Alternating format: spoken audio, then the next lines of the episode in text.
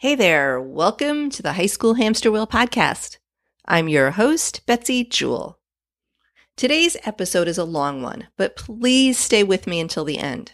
Trust me when I say it's worth every minute of your time.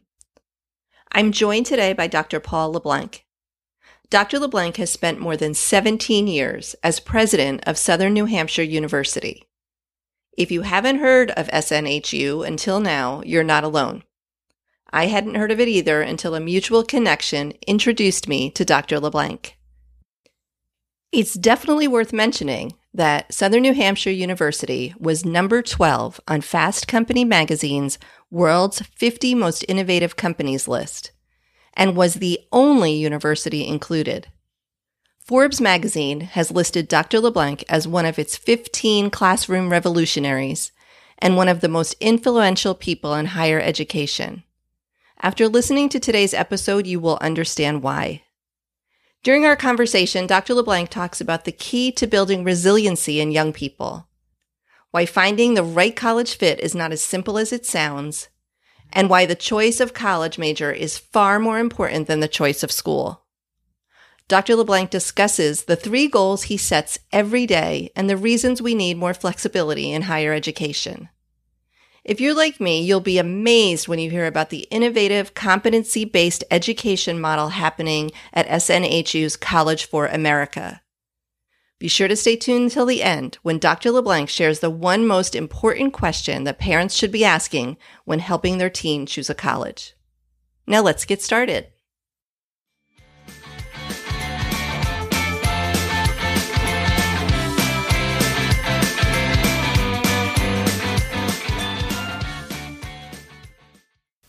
Hi, Paul. Thanks so much for being here today on the High School Hamster Wheel podcast. Oh, it's my pleasure, Betsy. I'm so, as I said, I'm so thrilled that you accepted my invitation. Uh, as per a recommendation from another mutual connection, um, he suggests Matthew Wonder suggested I reach out to you, and I'm so glad I did. For my audience, I could go on and on about all the amazing things you've done throughout your career, including your current role as president at Southern New Hampshire University. But if you wouldn't mind just taking a minute or two and just introducing yourself to my audience, that would be great. Sure. I'm Paul LeBlanc. I'm the president of Southern New Hampshire University. I've uh, been so for 18 years, which is sort of hard to believe. And people uh, may know us and think of us as an online institution, which we are. And oftentimes you think about online students as working adults, which is mostly true. But we also have a campus in Manchester, New Hampshire with some 4,000 students, a bucolic, beautiful little sort of New England campus. And we also have, interestingly, a growing number of traditional age students, not the working adult, but the 18 to 22 year old enrolled with us online. Actually, 30,000 of them, larger than the largest flagship university in most states. So online, we have about 170,000 students to put that in perspective. Uh, before SNHU, I was president for seven years of a very small little liberal arts college in southern Vermont called Marlboro College. And uh, before that, did three years uh, heading up a technology startup company for Houghton Mifflin, which is one of the big publishers back in the 90s. So yeah, that's my story. I'm a first generation college student. My an immigrant. My parents uh, and my family immigrated from what some people would call French Appalachia, a hard scrabble farming village in New Brunswick, Canada. And when I was three, so uh, first in my family to go to college, immigrant story, and it changed everything for me. And what an interesting and diverse background. And you could probably say that all of those things add up to putting you in a great position for where you are today, right? Because a lot of the students that you encourage to attend SNHU are first gen college students and might have come from you know, not so obvious backgrounds to attend college. Plus you spent time in technology, which prepares you for like an online environment yeah. for school. I mean, all of those things, right, add up to kind of the experience of where you are today. And when you were, I'm curious, when you were younger, what were your aspirations when you were in high school? What was your high school experience like? You know, actually, I'll sort of push it back a little bit further because there's one critical conversation when I was in sixth grade with my teacher, Mr. Mark Schlafman. And my mother, my parents had eighth grade educations. My mom worked in a factory. My father was a day laborer. But in that parent student conversation, he, uh, Mr. Schlafman said something to my mother, which he held on to like, like a dream. he said, Paul could go to college someday. And we lived in a neighborhood where nobody went to college. We were in a family where nobody went to college. And on weekends, my mom supplemented our income by cleaning the houses of families in this very wealth, wealthy suburb of Boston called Weston. Still, I think the highest per capita income in the Boston, in Massachusetts. And you know, she would plunk me down the libraries, these beautiful libraries of these palatial homes, and she'd be vacuuming and cleaning. And in her mind, those were the kids that went to college, right? In our family, um, everyone worked construction or in factories, and a really, really good job was, you know, for the state or the city because I had a pension and you were never going to have to work, you know, worry about your job, et cetera, et cetera. So the aspirations had always been modest, and I think you know it was Mr. Schlafman who allowed her to dream kind of a bigger dream for me and she held on to that. And then it was a succession of teachers.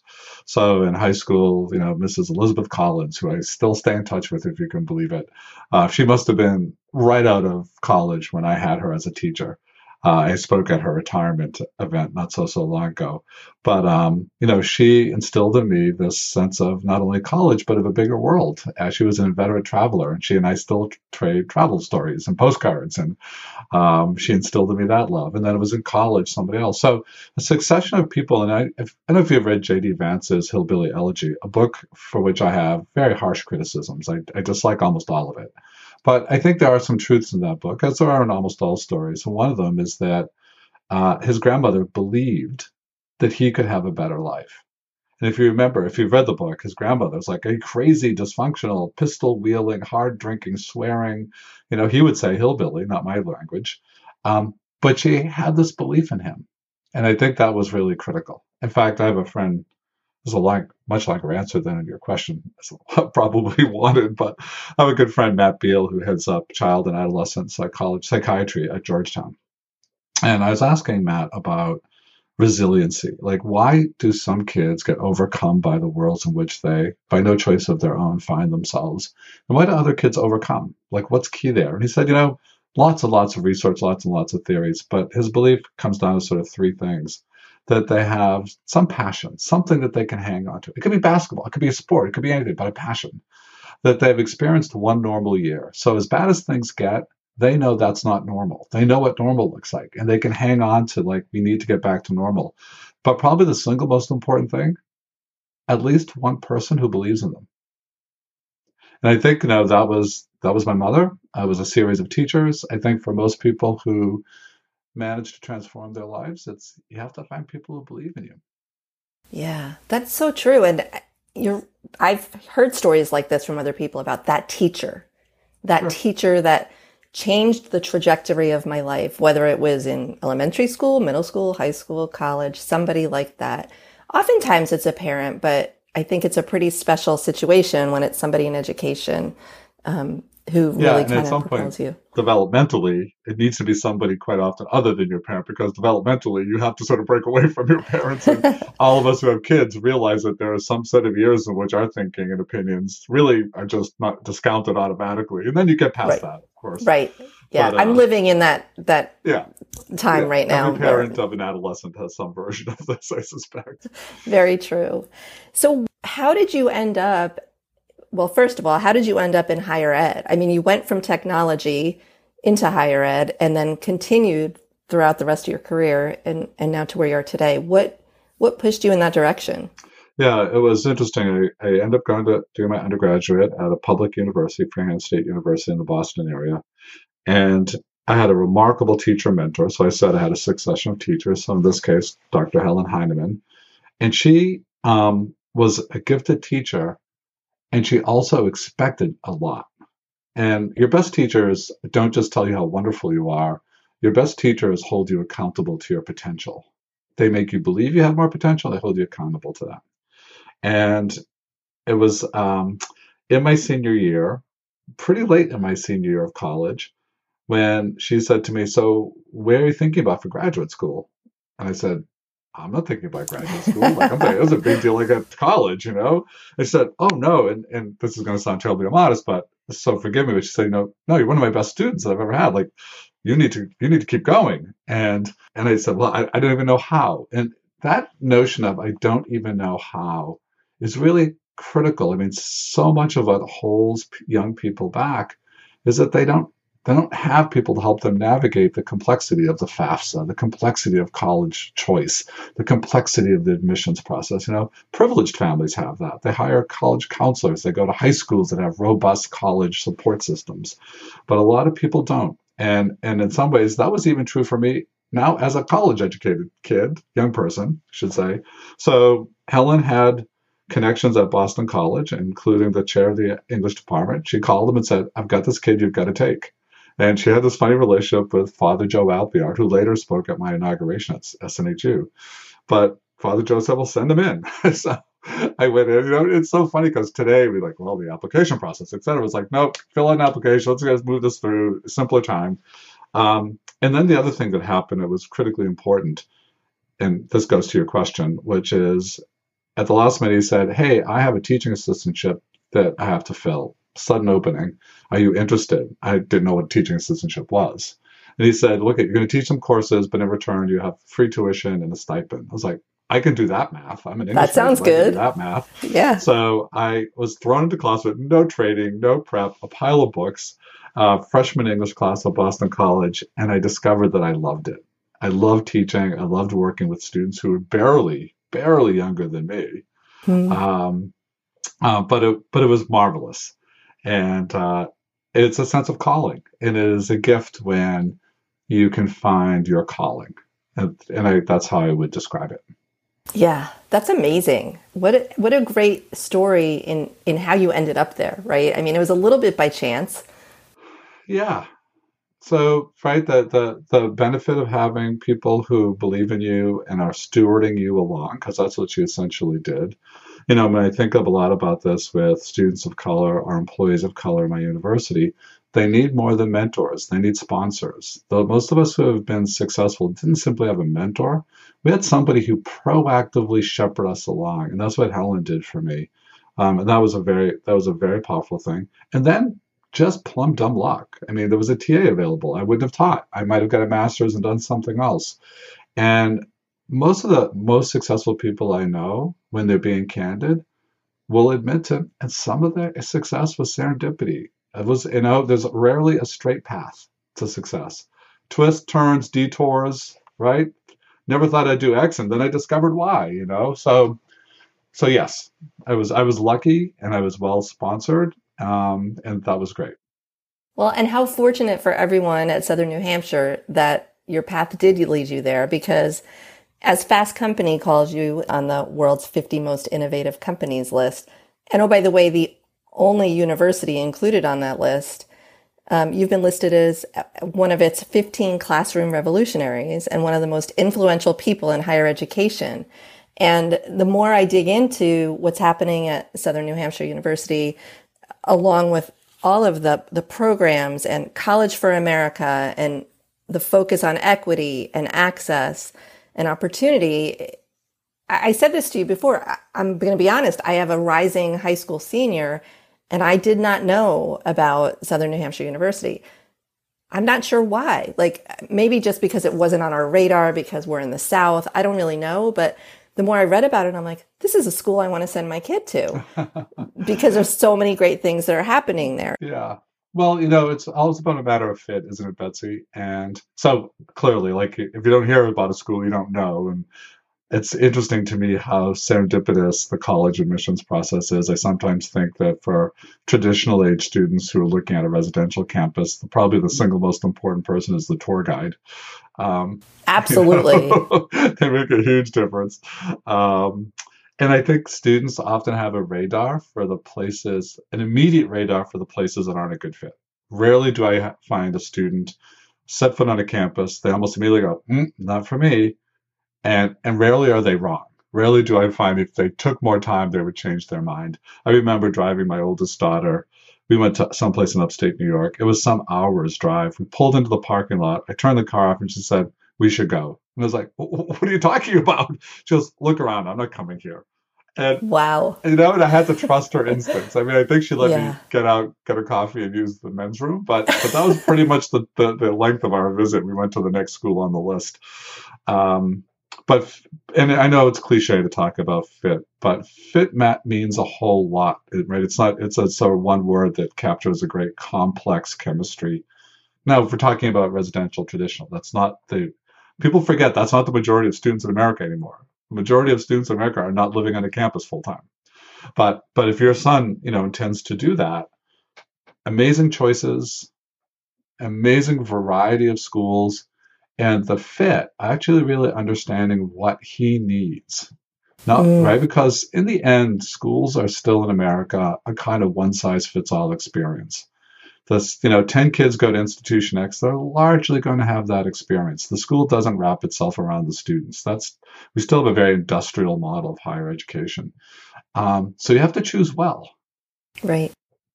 You, you're going to live with that school on its terms by and large. Yeah, and I've talked about that on the podcast in other episodes about best school. It's not about best school, it's about best school for you, right? Like the oh the US News and World Reports list, I don't even look at by the way, but to me it's about you're exactly what you're saying. Fit, large or small, urban or rural, you know, on campus, not off ca- on campus, whatever it might be. But I think that's hard and and the other thing is I think for parents, a lot of the conversations that I find are happening about higher ed in, in the case of Southern New Hampshire and other schools like you know, the unlikely movie, by the way, parents, if you haven't seen it, pay the $3 on Amazon and watch it because it is eye opening. Um, a documentary about, frankly, a lot of truth at what's going on in higher ed that parents don't know about. And a lot of these conversations are happening at the academic level. So parents aren't necessarily privy to them. I mean, if you're somebody like me who spends all their time in this space and digs, you find it. But I think we get the typical what the school wants you to see, right? The marketing, the beautiful color yeah. marketing brochure and the tour guide, but we don't know the real, the real scoop behind what's a good fit, right? Yep, exactly right. And you know, thank you for saying you want your son to look at a school like SNHU. But in some ways, I was saying when people, when someone says something like that, it was like, I don't know. Like I'd have to know so much about your son before. I, like we are not immediately a good fit for anyone. It's really right. it depends on who the student is.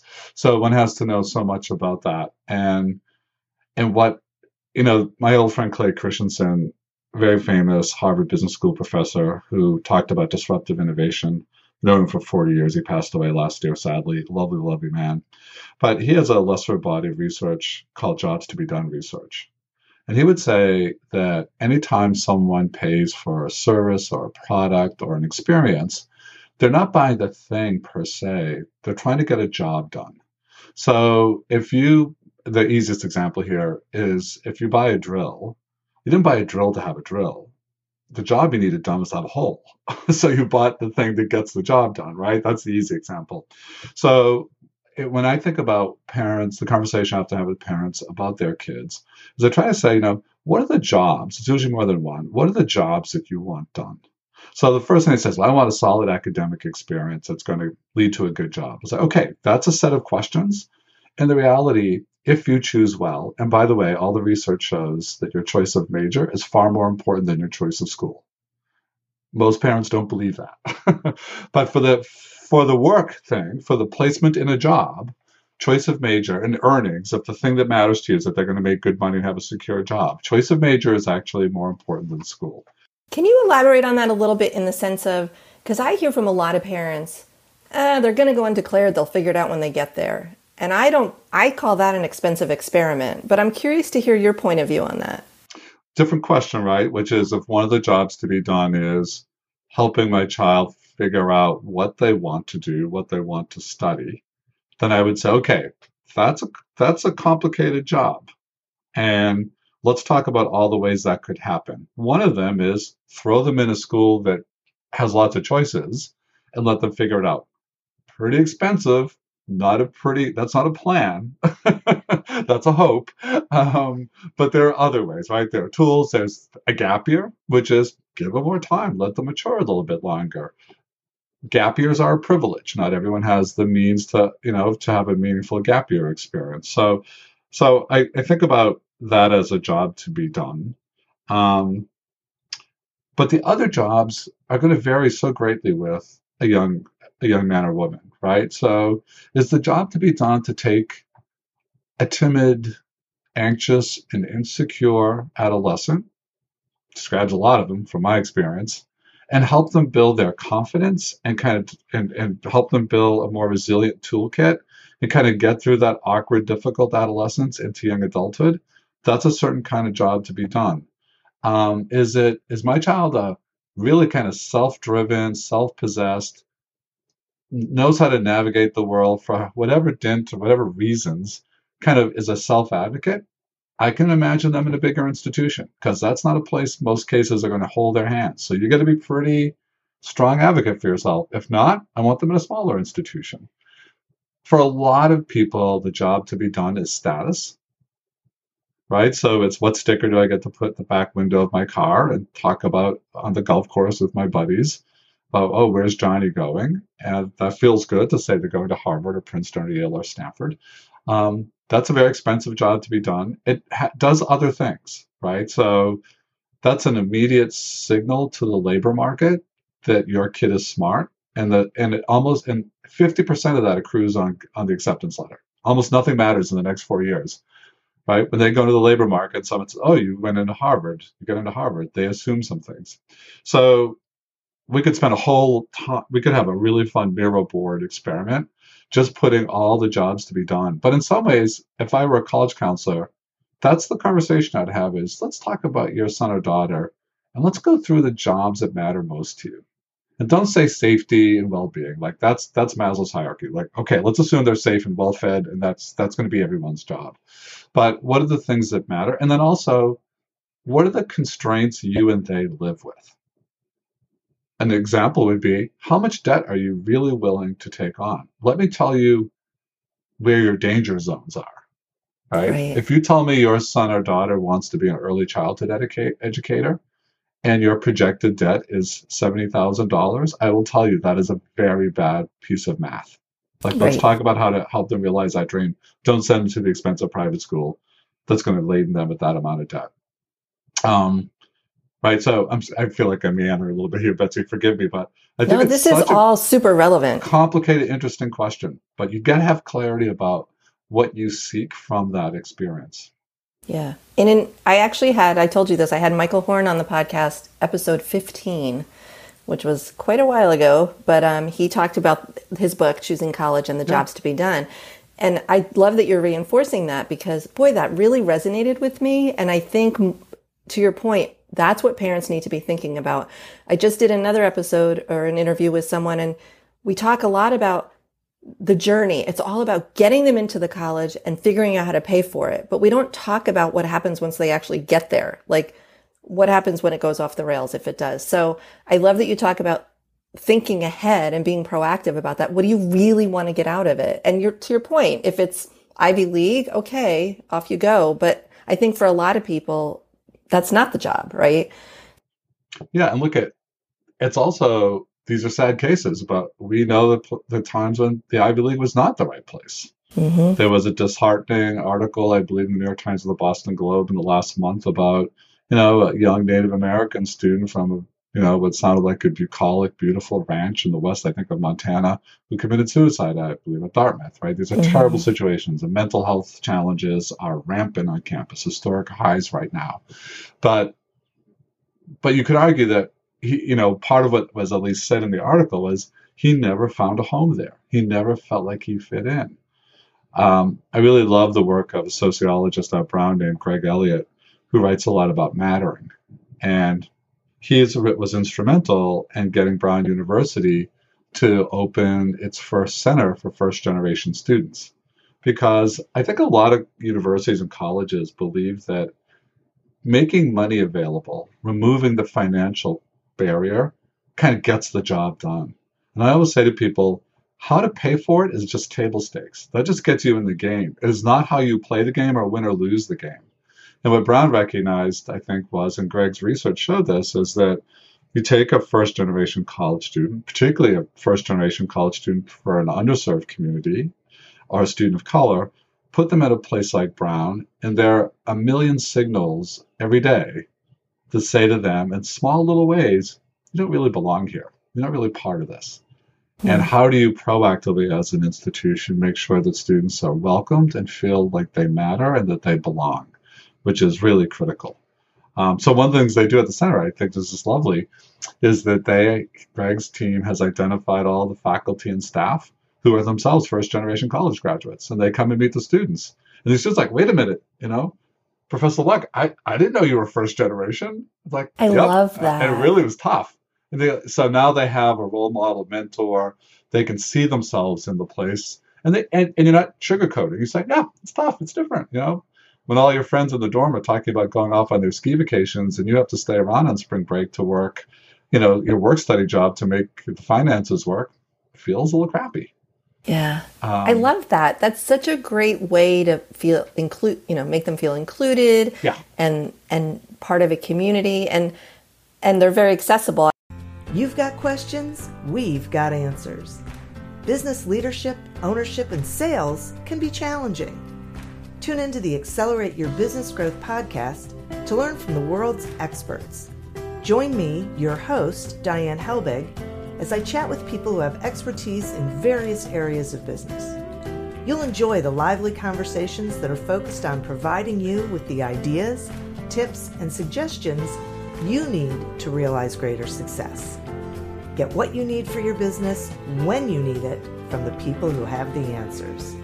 Accelerate Your Business Growth is part of the Evergreen Podcast Network and is available on Apple, Spotify, or wherever you listen to your favorite podcasts.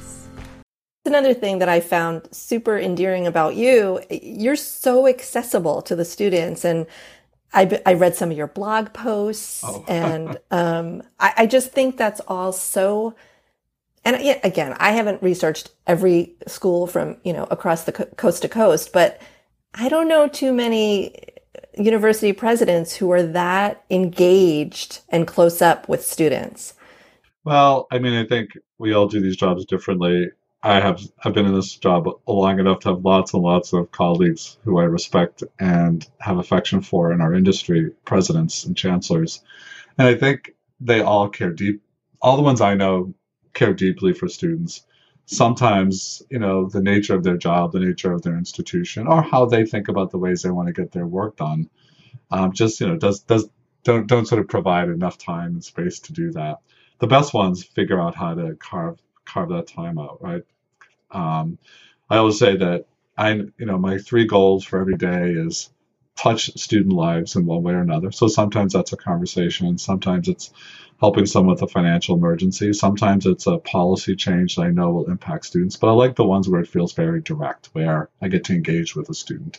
Second one is learn something new. And then the third is advance the strategic goals of my institution, right? Like that's a good day because it's grounded in student experience and success, getting smarter, hopefully, at least learning, and then moving things forward for my institution. But but it's the time with students that charge one's batteries, right? If you remember, I described this as a calling. So, yeah, you know, it's not different than the doc, my friends who are doctors who bemoan when they move into management that they see patients less often. Mm. Um, right? We, it's, it's one of the ironies that sometimes when you move further up into leadership roles, you actually get less of what brought you into that industry in the first place. Well, and higher ed is changing so much in the pandemic, I think started to accelerate some of that change, right? For so, sure from from your point of view, what do you see as far as like what's to come? I know I saw you in another recent interview where you talked about the importance of moving away from the one size fits all college education and more toward a learning ecosystem with individualized learning to suit the needs of each learner. Do you think college education is moving in that direction? Uh, I think it. I think it will. I think it needs to. Um, if you think about it, I mean, we live in a technological digital age in which personalization now comes to characterize, you know, one sector of our life after another, right? If, and, and some of it's easy, um, though almost unthinkable 20 years ago. You know, you can go on and kind of custom build the car that you want to buy. once upon a time it was Henry Ford. You know, you can have any color you want as long as it's black. Um, today, it's like endless choices about these things, right? In the world of medicine, we haven't got to the point quite yet of personalized medicine, but we certainly have moved towards precision medicine. You know, an easy example of that is we used to treat breast cancer in sort of one way, like no matter if you went in with breast cancer, this is your treatment. It was everyone had the same protocol. And now what we of course know, science has shown us that there are many varieties of breast cancer, each inviting a different treatment protocol. And my job is to make sure with precision that I get you into the right protocol for, for your treatment.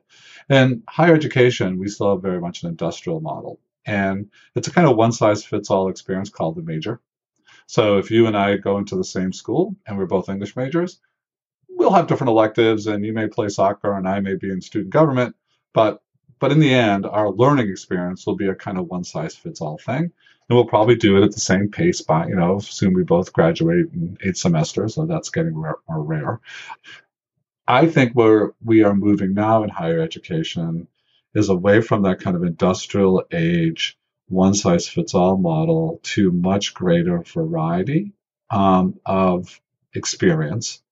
And then the question of fit becomes not the right college. The question of fit becomes how do I give you a learning pathway that makes sense for you, given who you are and where you are at this moment in your life?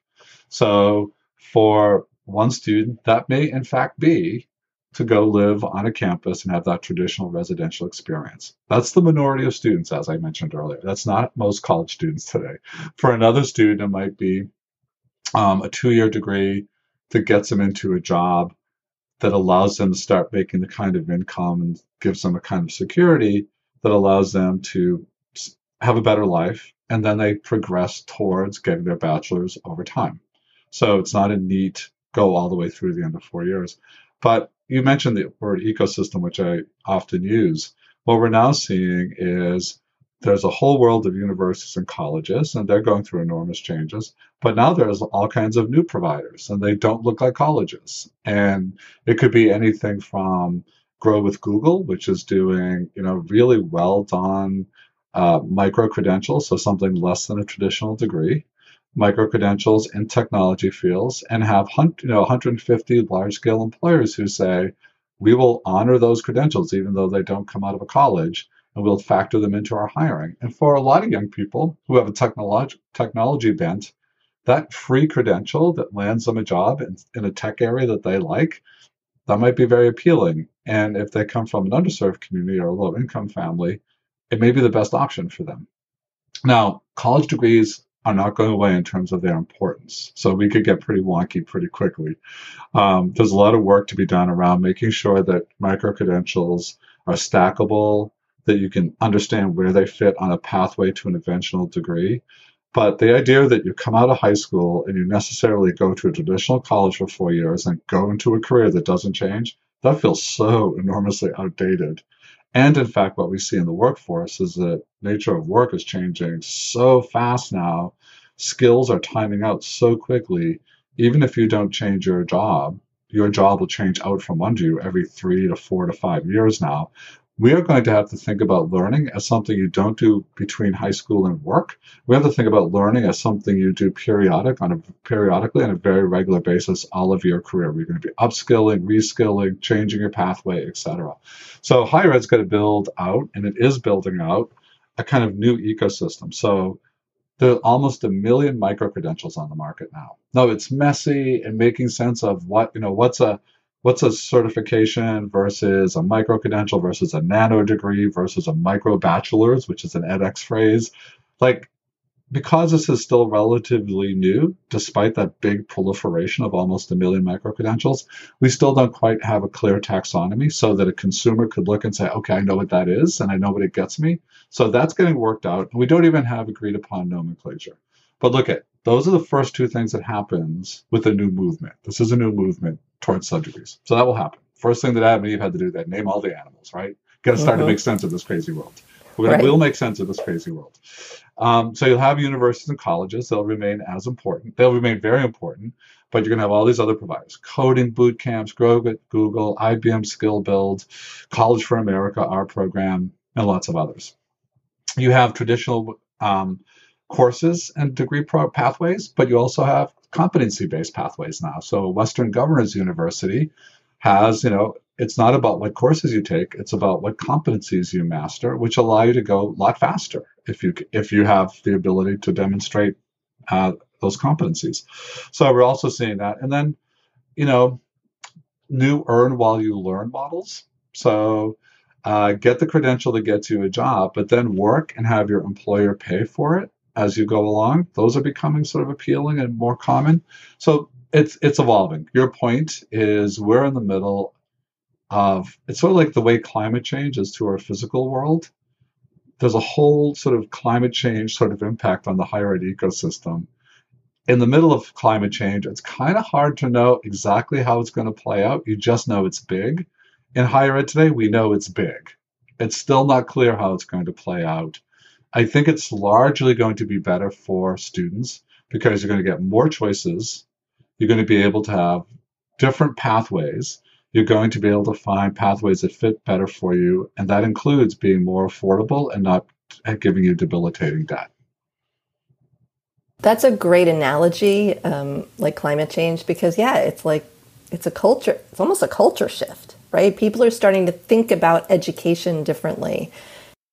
Just as we're thinking about the way we live in the physical world differently, you know, like we compost and recycle in a way we didn't 15 years ago. And my next vehicle will be an EV, right? My university car, I'm waiting for, uh, you know, electric vehicle that, that I'll have. And um, we're looking at how do we make our campus uh, energy neutral, you know, uh, carbon neutral mm. within five years. It's a huge, heavy lift, but we're ra- we're in a race against time. Um, yeah. Thankfully, the higher ed climate change is less existential, and it will just, I think, get better and better for students. That's what this podcast is about: finding the path that's best for each yeah. student, whether it is college or a trade school or a micro credential or whatever it might be. You mentioned College for America. Can you talk a little bit about that? Because I was blown away when I read about that program. And I, no matter what age, listeners, no matter what age you are, if you're considering ed- more education, this is definitely something worth investigating. So, uh, College for America was our first competency based degree program. Uh, instead of courses, everyone thinks about courses and credit hours, right? And the credit hour was this weird thing. It was never meant for how it's used today. It was meant to figure out how to pay equitable pensions to retired faculty. And yet we construct whole degrees based on credit hours, and 120 credit hours is a bachelor's degree, 60 is an associate's degree. It's how we allocate faculty workloads. You know, you teach three three credit hour courses, and that's your workload. It's how we schedule our rooms. And yet what it's really good at is measuring how long someone sat at a desk. It's not really good at anything else. It's not a good measure of actual learning. And when we created College for America, we said, let's flip this. Uh, right now, higher ed's built on a model where time is fixed. Here's the semester, here's the schedule, fixed, and learning is variable. You can get an A, somebody else can get a B. Some, like learning is the variable. As if, and we said, what if you could flip that and say, learning is fixed in order to progress, you have to show mastery of the learning, but time will be variable. If you can go much faster, why would it make you sit for more weeks? If you need more time, why would we deprive you of more time? You know, and there's uh, Bloom did really good research on this, and what he showed was that when you look at sort of grade curves that are fixed in time, right at the end of a 15 week semester, the final grades come in and you can put them on a curve, you can plot them. If you simply add more weeks, everybody moves to the right. In other words, everyone's capable of doing A level work. Why would time be the thing that you consider? Why wouldn't show us you can get there? And in fact, I would even argue my experience as a teacher is that sometimes the student who has to work harder and struggles more actually owns the learning more fully. It's you know, it's like it's in the struggle. Like for me, almost all the most important things in my life have in so many in many instances been the hardest things if they right? Like so so i think you know with college for america we said instead of 120 credit hours let's think about 120 competencies. And there's you know a group of competencies around communication the ability to uh, work well with others ethical reasoning um, quantitative competencies writing competencies. And you know, I routinely talk to CEOs and heads of HR, and I'll ask them, I'll say, hey, raise your hand if you've hired a recent college graduate from a really good school who doesn't write very well. Every hand in the room goes up um, because a transcript and credit hours actually don't tell us very much.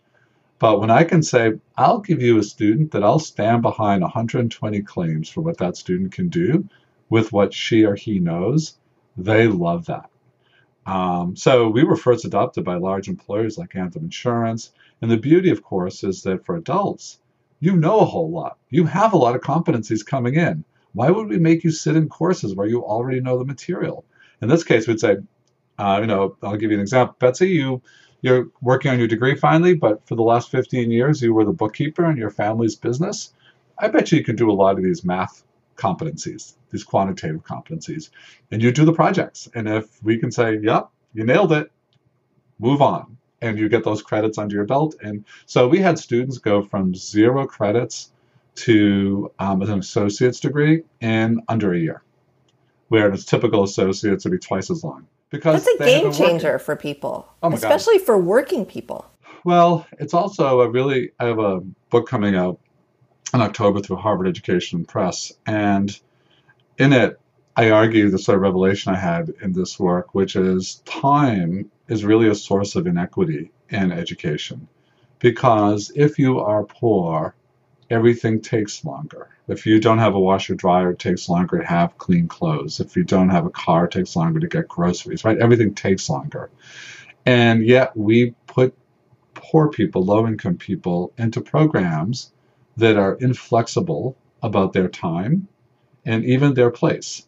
So if I, you know, if I am a low income person working in a fast food restaurant, I might not even know my schedule next week. And yet I have to be at a certain place at a certain time we had this, uh, and I opened the book with this conversation I had with a remarkable young woman who was a single mother from the poorest neighborhood in Boston, Roxbury. Um, she very little social capital. That is, she didn't have savings. The average net wealth of an African American person in Boston is eight dollars according to the Boston Federal Reserve. Think about that for a minute. When the Boston when that report was published a couple of years ago, the Boston Globe the next day had a front page story saying that wasn't a typo. It's eight dollars. She was poor, right? And she didn't have family around. She wasn't from the area originally. And her daughter, her eight year old daughter at the time, had chronic respiratory uh, illness. And she had transcripts from Roxbury Community College and Bunker Hill Community College, right? They're perfectly fine schools, but they're all F's and W's, withdrawals. And if you looked on paper, you would say, this is not somebody who's either ready for college work or capable of college work, etc. When we put her in our program, which isn't based on time, right? There's no class schedule because you're not you're not keeping a schedule. You're doing competencies. If you need to stop for a couple of weeks, that's fine. Then, when her daughter gets sick, she simply stopped because there was no penalty. In her other schools, when her daughter was sick and she missed a week of class, she missed exams, she missed assignments, she fell behind, she could never catch up. So what she said to me was, what I love about this program is I set the schedule. I just take a pause and there's no penalty. Well, then it turns out she was incredibly bright. She raced to a degree. She was gritty and smart and persevering, but this was college built for her. She could mm. study when she wanted. She could come into the center. We did this with a partner called Duet in Boston. She could come into the center when she wanted, not when they told her she had to be there for a class meeting. And she could avail herself of the resource she wanted when she needed to. So that's what I mean by student centered education. And it really starts to undo the inequities because having time and flexibility in time is an absolute privilege in America today. Agreed. That's what wealthy people have. Now, is College for America available online as well, or is it only in person? So, no, it's actually mostly available in online or hybrid form. So, with our younger students, it actually works much better in a hybrid model. So, uh, the Da Vinci School in LA, Duet in Boston, Peloton in Texas, the Noble schools in Chicago, they all work with us to offer it. But what happens is we deliver all of the content, all of the competencies, all of the assessments, all of the learning supports, the content materials, library access, etc., online. But they provide the wraparound services face to face. So advising, access to technology, uh, you know, um, even food in some cases for some of our low income students. And that's the perfect combination. It's actually, we use a version of that program in our GEM program, which brings college degrees to refugee learners in Lebanon, Africa, and uh, refugee camps. Some of them the most godforsaken places I've ever visited, and it, it it's it's remarkable watching what happens when you put that kind of model in the hands of learners. So much good stuff going on. I I could ask you questions all afternoon, but I won't do that because I know you have no, other things to do besides talk to me. One last question. Do you have any thoughts, advice, words of wisdom for parents or really anyone who's thinking about starting college, going back to college, um, investigating their options? From from your point of view, what do you think is most important? I know we talked about jobs to be done. Are there other things to consider?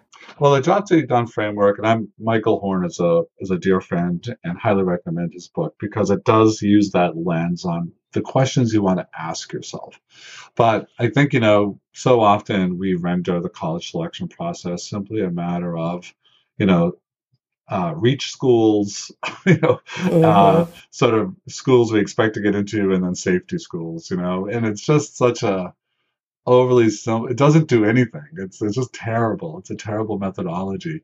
So I would want to sit down with my son or daughter and really try to spend time on listening to them and understanding what is it, what are the jobs that they want done, and you know they don't always know, but parents often do know. And so think about making that list, and then start that search based on that, and understand that your options are broader.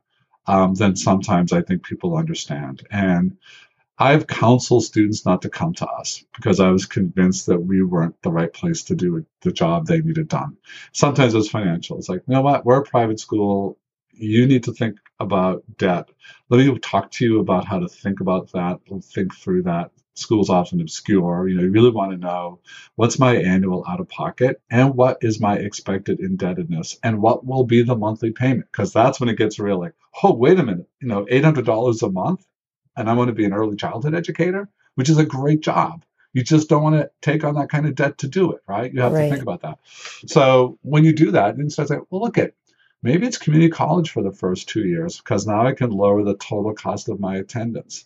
Maybe it's community college for the first year, a residential school for two years because I want some of that coming of age campus experience, but I'll get a job at the end of my junior year and finish up online and I'll do a kind of earn while I learn model. Um, there's a lot of flexibility for self advocacy, self advocating families and students. And I think increasingly we're going to be comfortable with the kind of mixing and matching. I would call it a curating of your learning pathway, really picking the pieces that make best sense for you. Um, that is still hard for those of us, for those folks who don't work in higher ed and don't necessarily know all of the options that are out there. Um, so that's where the homework comes in, I think. It's really trying to understand all the ways this could work. Yeah, and there's a lot of sources out there that there's a lot of noise in the air, but there's also some really good books and some good websites. But I think you're right. I think it all boils down to what are the jobs to be done, what's the best fit, and curating that formula, whatever that ends up looking like. Yeah, and I think I have a, I mentioned a book coming out in October, but I have a second book coming out in 22 that is asking a harder question of myself and my colleagues. But I'm going to come, maybe it's a good finishing place for us, Betsy, because the question it's asking is how does this industry, how does higher education in America learn to love students again? Um, because I'm not sure it does today. If I think about the kind of emotional, psychological, pressure, even violence, I might argue, material pressures that higher ed puts on students. Everything from the admissions process and this feeling like your self worth, who you are as a person, is being voted on with the acceptance rejection letter.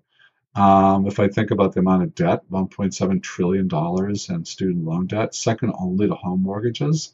If I think about the exploitation of graduate students, I, just I could go down the long list it's weird that an industry so full of people who care deeply about students is one that, on the face of it, doesn't appear to love students very much.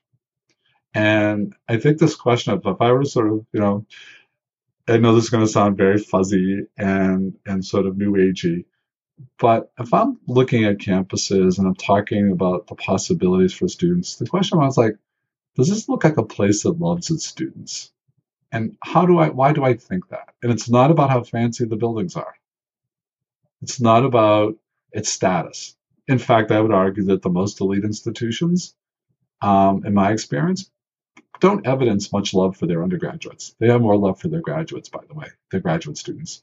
But the best teaching schools, undergraduate wise, in America for me, are not the large elites. They're not the flagships. Now, they have lots of other attributes that are wonderful and we need them. But but I think there I think I would look at other things, you know. So there was a wonderful um, now long deceased editor for higher ed at the New York Times called Loren Pope. And Loren Pope loved small colleges because fundamentally he thought those are places that are still live and die by their undergraduates. They're not distracted by D1 Saturday afternoon football game sports. They're not distracted by research and kind of how much grant money they bring in. They really sort of wake up every day and think about the development of young men and women. And I was always a fan of Loren's thinking about this he loved a lot of schools that most people haven't heard of because he thought that they were sort of extraordinary places in terms of the way they loved their students. And I think that's the challenge for our industry, just as it's a challenge for American healthcare or the American judicial system. Those are both systems, all three are systems designed to serve people, and yet on a day to day and routine basis seem to evidence a kind of lack of love for the people they're meant to serve. Sorry, that's very preachy and pedantic, forgive me, but that's the provocative question. So there's a lot you can look at as a parent and as a prospective college student. But in the end, does this is this a place that feels like it loves its students? And and and what is the evidence of that? How do I know it? Yeah, I don't think that's preachy at all. I think that's powerful because in the end, we want our kids to be happy and we want them to thrive and we want them to learn and yeah, I actually did an episode not that long ago about Loren Pope's colleges that change oh, lives. Oh, yeah. Yeah. Oh, that's the name of the book. I couldn't remember. I was yeah, searching yep. for it as I was talking about them. Colleges that change lives. Yeah. Yep. And I spoke to um, a woman who worked in admissions and went on the caravan tour with him from school to school. So it was a really great episode. And yeah. again, a lot of these schools, I was like, I never even heard of that. And they had yeah. so many unique and interesting qualities. And to your point, clearly cared about the students. Um, so Great yep. advice. Really, really great advice. Yeah. Um, well, it was a delight to be with you. Yeah, and I'm going to put lots of links in the show notes, including a link to Southern New Hampshire University, a link to where they people can find out about your book, um, what about social media? Twitter, LinkedIn, any of that? Yeah, I mean, I'm on Twitter. Um, there'll be links to the book if people are interested. My my Twitter name is S N H U P R E Z Snooprez. Um, okay, and, that sounds uh, great. You're more likely to find out, you know, what I'm growing in my garden and what I'm cooking on a given day than anything profound. But feel free to feel free to look.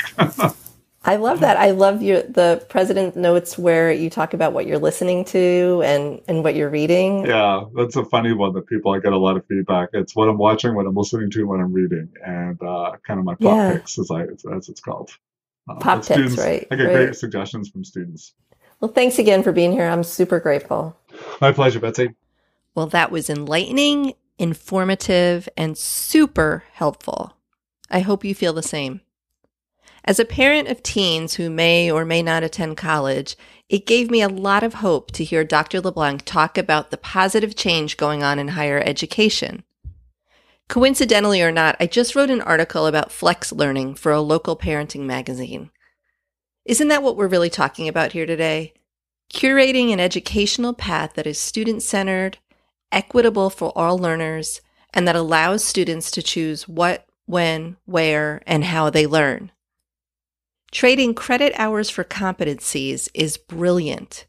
Why make our kids waste time and money in classes they don't need if they can prove mastery? And learning doesn't end the day you are handed your college diploma. It goes on and on throughout your career and, frankly, throughout your life, particularly in today's world. I've done several podcast episodes about the changing world of work and the ongoing need for upskilling and reskilling. This seems simple, doesn't it? Except it's not. It should be. Institutions of higher education need to roll up their sleeves and find ways to make learning more accessible, more affordable, and more flexible. And as Dr. LeBlanc so beautifully stated, American higher education needs to learn to love students again. Thanks for tuning in today. As always, I'm really grateful that you're listening, and I'd love it if you would follow or subscribe to the High School Hamster Wheel podcast in your favorite podcast player. I welcome your feedback and would love to hear any ideas you have for future episodes. Be sure to check out the show notes at highschoolhamsterwheel.com slash 89, where I will include all links mentioned during this episode. That's it for today. I'll be back soon with another episode of the High School Hamster Wheel Podcast.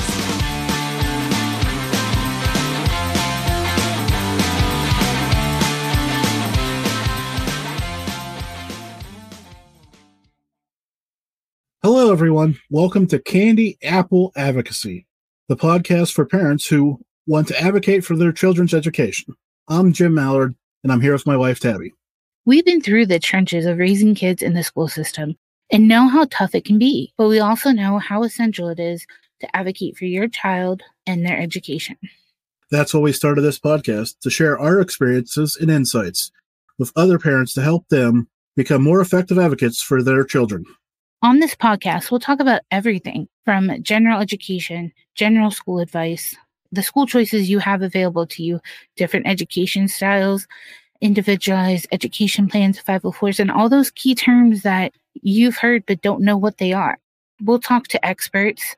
We'll also talk to parents and hear their stories. We'll share our stories with you and give you tools you need to be a strong advocate for your child and yourself. Whether you're a new parent or have been in the game for a while, we invite you to join our community. Let's advocate together.